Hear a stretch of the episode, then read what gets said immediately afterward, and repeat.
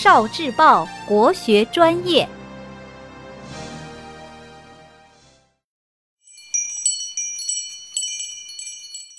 十万个为什么？为什么北京会有日坛、月坛？上一期讲了北京为什么有天坛和地坛，这一期来了解为什么有日坛、月坛。古代除了祭祀天地之外，还有祭祀日月。祭日源于中华民族的祖先对日神的崇拜，万物生长靠太阳。古代先民期待好的丰收，所以天子就会带领大臣祭祀日神，祈祷日神的保佑。祭祀日神是在春分这一天，春分太阳正好照在赤道上，北半球各种植物开始在太阳的照射下萌发生长，所以古代选择在春分这一天祭祀日神。北京的日坛是在明朝的时候修建的，供明清时候的皇帝在春分这一天祭祀日神使用。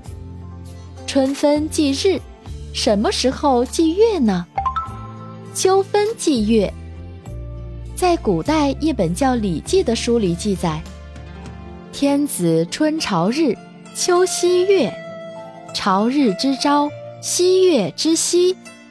意思是古代祭月都是晚上，也就是在秋分的晚上，古代帝王带领大臣祭祀月神。秋分时节一般和传统节日中秋节的时间差不多，后来又因为嫦娥奔月的故事广泛流传，所以在民间也就慢慢有了中秋节拜月祭月的风俗了。北京的月坛也是在明朝的时候修建的，专供明清两代的皇帝在秋分那天晚上祭祀月神和天上各星宿神祗的。这就是为什么北京有日坛和月坛的原因了。哦，